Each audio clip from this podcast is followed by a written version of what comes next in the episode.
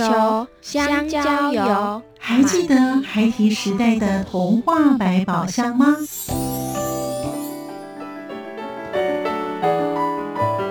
我是桂文雅，世界是一本美丽的书。我是曹俊彦，从小就喜欢画画。我的人生我是王淑芬。当全世界都在下雨，泥泞不堪，全世界。我是王家珍，持续不断，好好的写。我是林世仁，创作儿童文学，让我找到自己生命中的阳光，可以探寻到生命中充满不可思议的兴奋。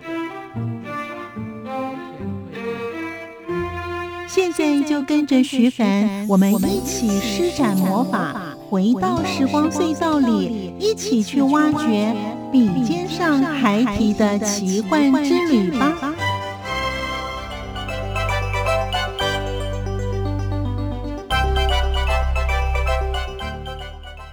欢迎收听《笔尖上海提的奇幻之旅》，我是徐凡。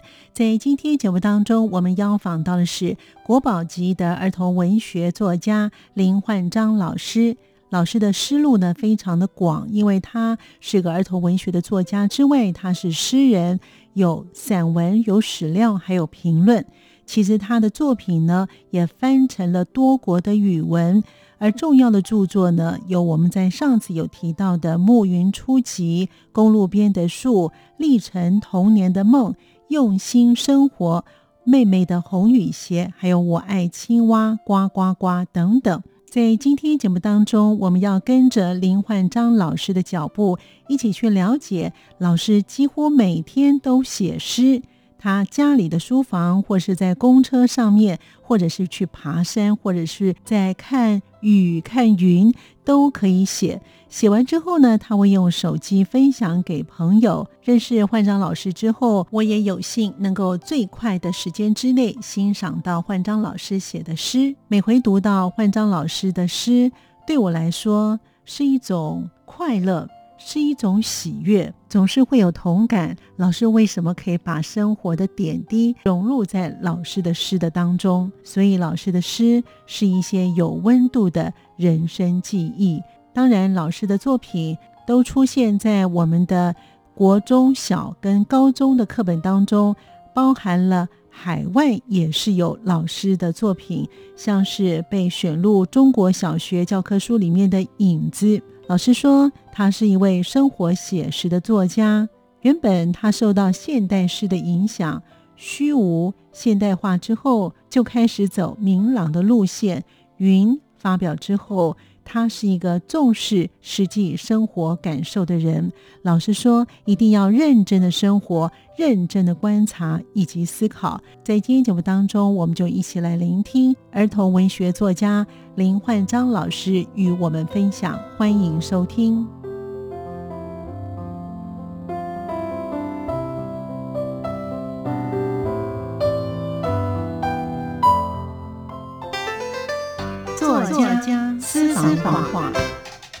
我是林焕章。看了以后，读过以后，你就觉得呢，又感觉自己聪明了许多，就是内化，对读者有帮助。我是朝着这个方向去发展，所以呢，我就认为我不要停下来，不断的写，跟人家分享，成人、儿童都可以分享。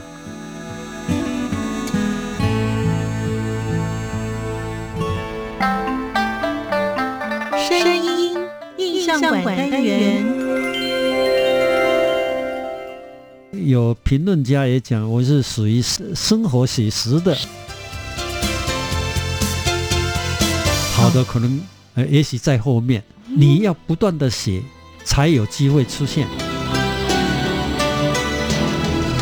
阅读很重要，阅读是我们通常说是文字的，有文字的阅读，我还要强调。没有文字的也要阅读。其实老师这一路走来啊，从刚才老师说你的成长，然后到呢去当兵，然后呢在一些地方工作之后，辗转辗转呢，你跟这个译文呢真的是脱不了关系哦。我想大概是吧，自己别的都不会做嘛，那就是 呃呃写写文字这样子。是，所以老师呢在写作方面啊，因为老师也算一个是一个量产蛮多的作家哈。因为退休了有关系，灵感呐，老师的灵感呐，你写散文，不管写诗啊等等啊，主要还是写诗，我喜欢。你写诗好快哦，我自从跟老师加了赖之后，你每天几乎都会抛一篇，不会，对对，我都看了以后，的工作。不会，我想说哦，怎么会那么厉害？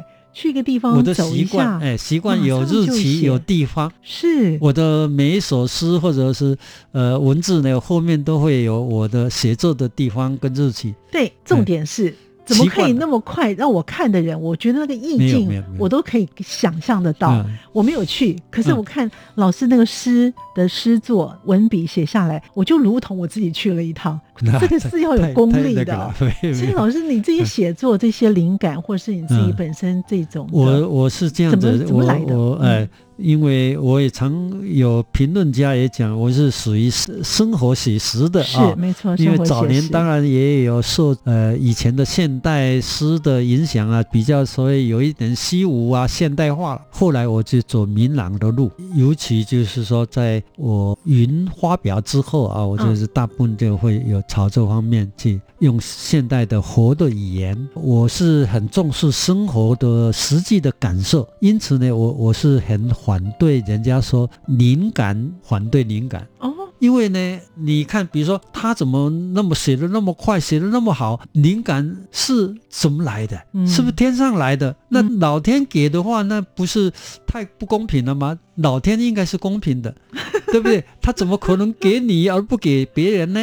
对不对？我们常常以前也是一样，会自己找借口嘛，写不出来说啊没灵感，对不对？后来我会发现不是的。一定要认真生活，认真生活。对，因为你认真生活，你认真观察，嗯，认真思考，你才有新的点子，有意念去写作啊，是这样子。所以我反对灵感，因为我怕人家误导人家，说的很很神秘、很缥缈的东西，嗯。那你说不清楚，那怎么办？那就人家跟着你就不傻傻一样的。所以老师的诗风就是以关怀现实生活为主，认真认真生活。对，很重要。但是这个认真生活，每一天过的生活的点点滴滴，你都要记在你心里哦。也不一定，那你会随笔写下来吗？比较感觉说强烈的感觉，有意义的发现说你你没写过的啦，或者是说这个意这个意念很特别啦啊啊！最重要是没人写过，自己也没有写过，不要重复别人，也不要重复自己。所以呢，我都反对人家仿作教学，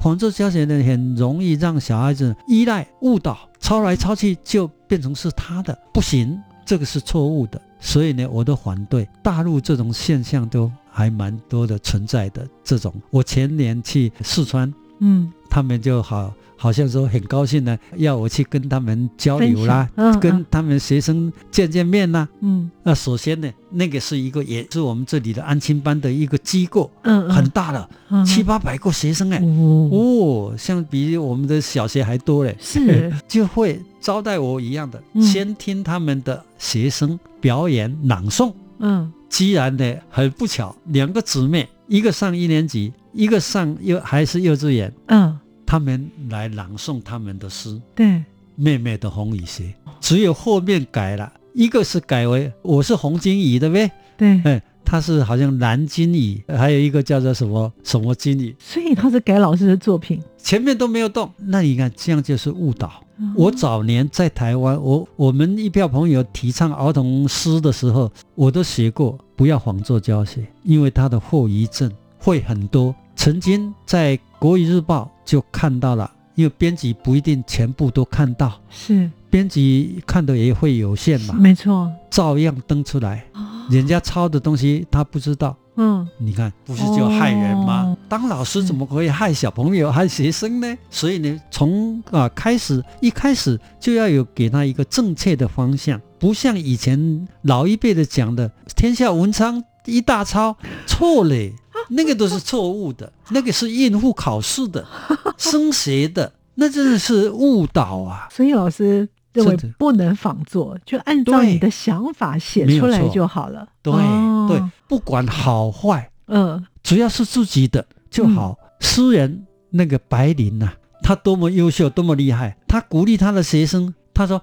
你写一首坏诗，都比你读一首好诗要好。”鼓励学生就要多写写，而且是写自己，写坏了都没有关系啊。哦，你看他真的厉害啊想，法正确会。教学，他是理工的，文学又那么强，会理论，又会批评，会创作啊，太厉害了。所以老师，你你自己写儿童诗，或者是写一些新诗哦，呃，这么多的作品当中，你个人有没有自己本身最喜欢的哪一首，或者是对你最具有代表意义的是哪一些诗？因为呢，呃太多了，不是的，哦。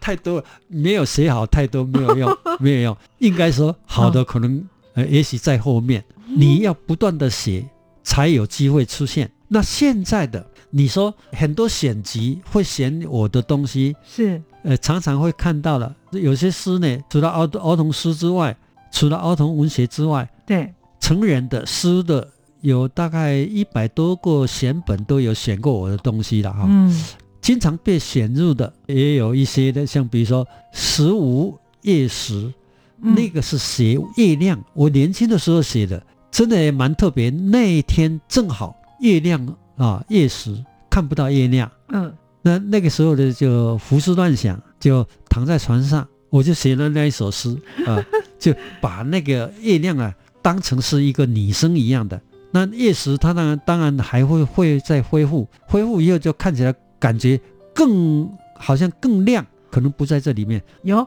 有吗？有。十五夜时是有。是哦，八点钟，月在我哎二楼，对嗯很白企嘛。图穿窗而过，对。嗯哎，你看雅贤先生啊，我的老师，他的诗，他帮帮天下还是哪个地方编选的诗集呢，嗯。都选过，还有其他的地方很多人选它，还有一首呢，也常在捷运啊公车上出现的、哦那个夏雨。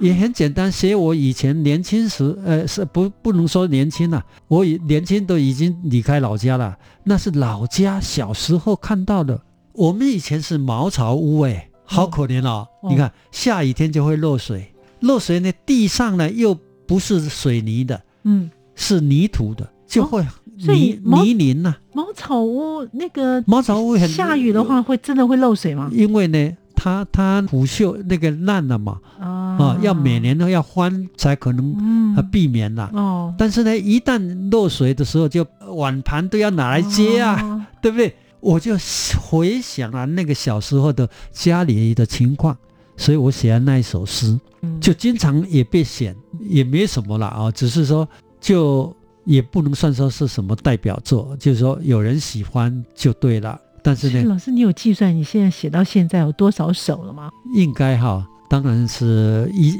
一千首以上是没问题啦。这两这一定有。哦最近几年呢，一年我就三四百首。对呀、一天就写个两首、三首。我现在已经是嗯已经超过三百首了，哇，因为呢，呃，成人诗、儿童诗都写啊，嗯，感觉上啊，我好像可以很自在、自由来去。我早上还写了一首，我要不要传给你？有有、啊，你的工作又耽误了。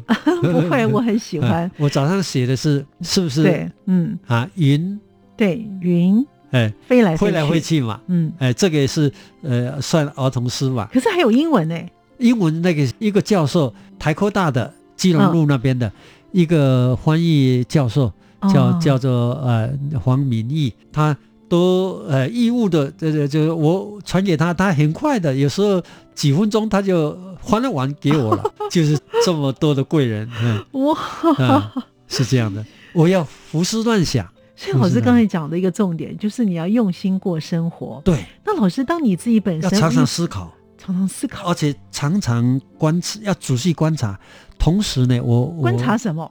观察，反正你走过的人哦也好，周边的任何一草一木一颗石头，我要补充一下，阅读很重要。阅读是我们通常说是文字的，有文字的阅读，嗯，但是我还要强调没有文字的也要阅读。没有文字怎么阅读呢？我们先卖个小关子，待会回来请林焕章老师与我们继续的分享。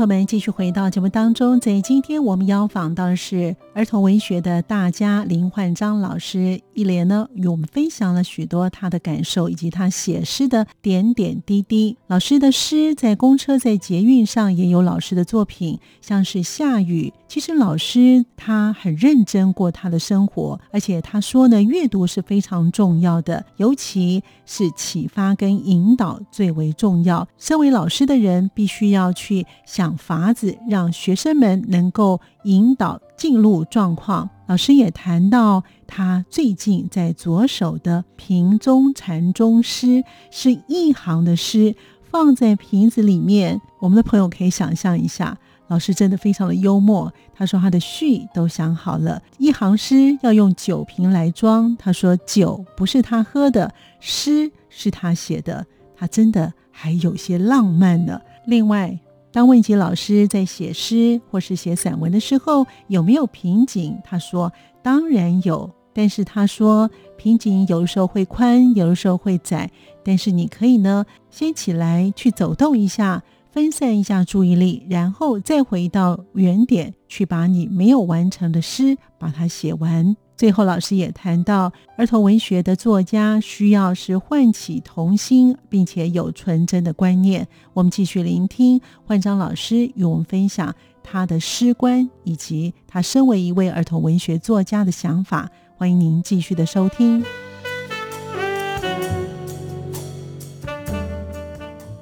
所以，多看、仔细观察、认真体会啊，你就会悟出一些道理来。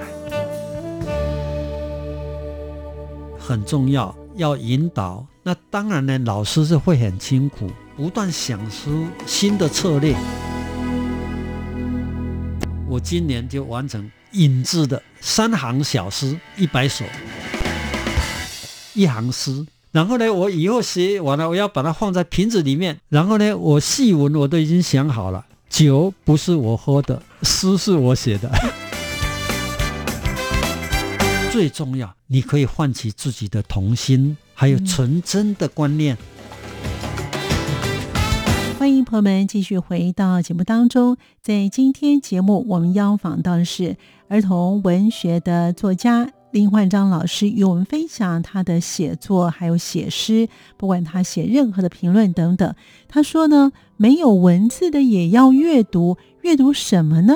我们来听听看，焕章老师跟我们听众朋友继续的分享。没有文字的也要阅读，没有文字是图片喽，图画喽，不止，还有什么？大自然，包括人。你看人，有长相，每个人的长相，还有他的情绪、他的表情，你随时都可以看得到啊。你坐公车也可以啊，捷运也可以呀，路过也可以呀，不一定正眼看他。你有时候呢，你瞄一下就知道他。心情如何？所以多看、仔细观察、认真体会啊，你就会悟出一些道理来。就是这样子。否则是，比如说我们看猫，猫猫也不会跟你对话。嗯，你看它什么，它才不理你。它能告诉你什么？嗯，你自己去猜。所以讲到老师呢，我为什么说老师全方位？因为你不论是写各方面诗、散文、史料等等，老师的绘画也绘画的非常好。爱玩呐！所以老师呢，在今天节目当中也也谈也拿了一本他的绘本哦，就是画猫的。嗯，老师说他特别喜欢画猫。对，所以你对猫是特别有感觉。那你因为老师常常去就是爬山。所以你你有没有你有没有画画画那个大自然？外面的写生，我可以说没有养成，哦，嗯，还要带工具啊什么，哦。而且呢，我写实能力啊，我也很差，我我真的讲，我喜欢乱涂，画我自己的，所以偷工减料比较好。哦嗯，所以老师你为什么会所以特别我不会去做写生的工作，哦？因为那个也是一种功夫啦。嗯，就像我我最早开始学习西画的时候，一定要素描嘛。对可是呢，因为老师呢知道我们不是科班的，对只要是有兴趣就好了。兴趣的，所以不会像说在这个学校里面那样的要求，我们嗯素描要画到怎么样，嗯我们随便画，他也不会说挑剔了啊，只要你兴趣在就好了。嗯。哎，甚至于呢，呃，素描都画不好，呃，也要画水彩，也要画油画，他都同意啊，他都让你去画，所以你看我们碰到的教授都很好啊，嗯。嗯，所以老师呢，不管在绘画，不管在这个诗啊、文学里面哈，都是呢有非常多的作品啊。那老师希望在儿童文学的创作上面呢、能够带给小朋友有哪一些的学习或者是一些的观念呢？我是鼓励说多阅读哦，嗯，很重要，要引导。那当然呢，老师是会很辛苦，对，你要不断想出新的策略，比如说，如果同样的题目、同样的题材，你要找不同的人写的、不同角度的嗯来做比较欣赏，是或者甚至于比较研究。这样的话呢，小孩子就会被呃嗯。启发了，就不用去仿作了，他就可以根据他自己的想法去完成。来写。嗯嗯，，对，我是用这种就要多阅读，然后所以老师会比较辛苦，你要不断的想出教学的策略出来，所以老师要做一个引导的引导最重要，对，启发引导最重要。是老师因为哎写了多阅读，好多阅读，当然嗯老师写的作品真的不少。那老师嗯。到目前为止，你还没有想要完成的书，或者是说在哪一方面，还是就每天写？好像哎，好像我都从来没有什么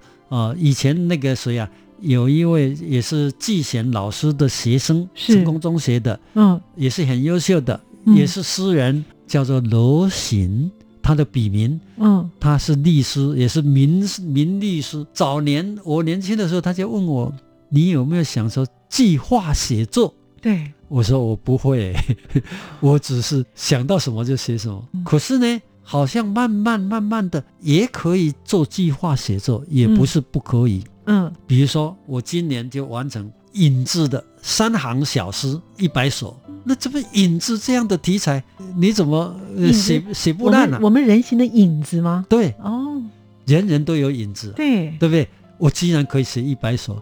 我现在正在进行中的有一个这品中产中诗，要写有禅意的，然后呢一行的一行诗，一行？哎、对，哎、然后呢我以后写完了，我要把它放在瓶子里面 一行，然后呢我细文我都已经想好了，嗯，因为呢瓶子不是酒瓶子吗？对，我细文会说酒不是我喝的，诗是我写的。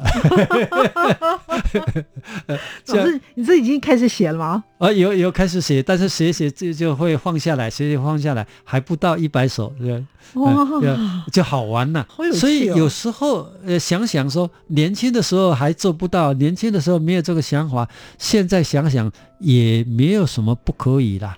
只要你有那个毅力，嗯有那个想法，嗯，说不定可以克服完成的。说到这个毅力想法啊，老师你在写作的过程当中，你有没有碰到瓶颈有，随时都会碰到。啊？随时，可是我觉得你好厉害哦，好像马上呢，就是看到一个东西，马上随笔就可以写成诗嘞。没有啦，那是 你没有看见而已啦。我告诉你，瓶颈当然呢，有些瓶颈是特别的窄，嗯。有些瓶颈可能是宽一点，对不对？那特别窄那个瓶颈可能是要很久很久才能够突破，对吧？嗯。啊，所以呢，呃，瓶颈是有是存在的，但是你要想办法，你不要死守在那里，写不下去，写不好，你就放下来吧。你可以出去走一走啊，嗯。你可以去想别的啊，嗯。你可以看看别人的呀，嗯，对不对？不会，老师不会自己一直要把它写出来，可以放下来，出去走走，晃一晃回来，不会，会不会就就没办法衔接上去？说不定改得更好。哦，哎就是这样子，你不要那么的死板，嗯，不要那么的那个在意，嗯。而且就是说要没有功利，这个名利哦哦，名利的啊，嗯，没有功利啊，嗯不一定要有报酬，有要有稿会，要有这个什么版税，对不对？哦，也不一定要拿奖，奖不奖都 没有关系。都无所谓，是这样的。我是已经到了最高境界了，啊没有怡然自得。就是要看 要看开了，就是说最重要是谁嘛。嗯，呃，像我以前那个参加洪建前的儿童文学奖的时候呢，我都嗯没有拿到正奖哎，可是老师得的拿到佳奖也不少而已。哦，我拿到佳作，结果后来呢，哇，好幸运哦，我拿到中山文艺奖。是啊，这个是最大奖哎欸，，对呀、而且是他创办十一届第一个拿到儿童文学的奖的人。哦俊老师，您说不要太太过于这样，可是老师的奖项很多哎哈，像譬如说中山文艺奖，洪建全、陈伯吹冰是是心、宋庆龄，有人哇家给很多呢。人家这个鼓励嘛，嗯。嗯，人家给我鼓励。嗯，今天呢又有一个鼓励，我早上收到了微信，有一本书，我去年呃哎不，今年嗯。今年六月出版的是。那个叫《欢译鸟声》，就大陆出版的，嗯。呃，绘本的方式，嗯。也是儿童诗。嗯哼，他们最近有一个活动，票选一百本，哎、我我也入围了。哇，恭喜老师！是是这样的，老师，你有没有给一些想从事儿童文学的朋友，有没有给他一些建议呢？哦，我是希望啊、这个人人都来写，哦人人都来写，对，因为每个人的想法会不一样，嗯每个人的体验，每个人的发现都会不一样。那至于说这个写作的技巧，就可以磨啊，写不好没有关系啊。最重要，你可以唤起自己的童心，还有嗯纯真的观念，你就可能就少了一些计较，对不对？你跟自己计较，跟别人计较都不好啊。那你写写多么快乐，老师的人生哲而且可以跟人家。分享啊，分享。哎，我也也也很很强调，就是分享这个很重要。那分享是要分享什么？你自己就要思考，人家没有的，你跟他分享，哎，这个才有意义吧？对，那你分享应该要拿出好的东西吧，是，对不对？我不能把那个不好吃的给你吧？嗯我应该，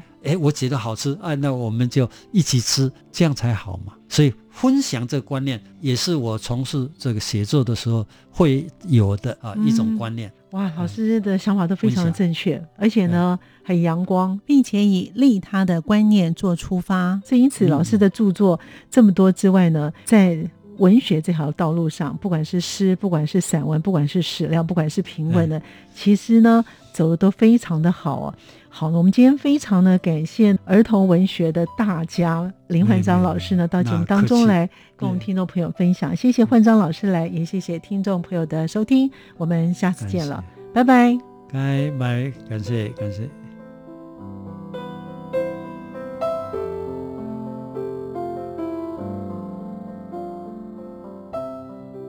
在今天节目当中，我们邀访到是儿童文学作家林焕章老师，让我们认识了他为什么会写诗，这一路以来他所做出的努力以及付出。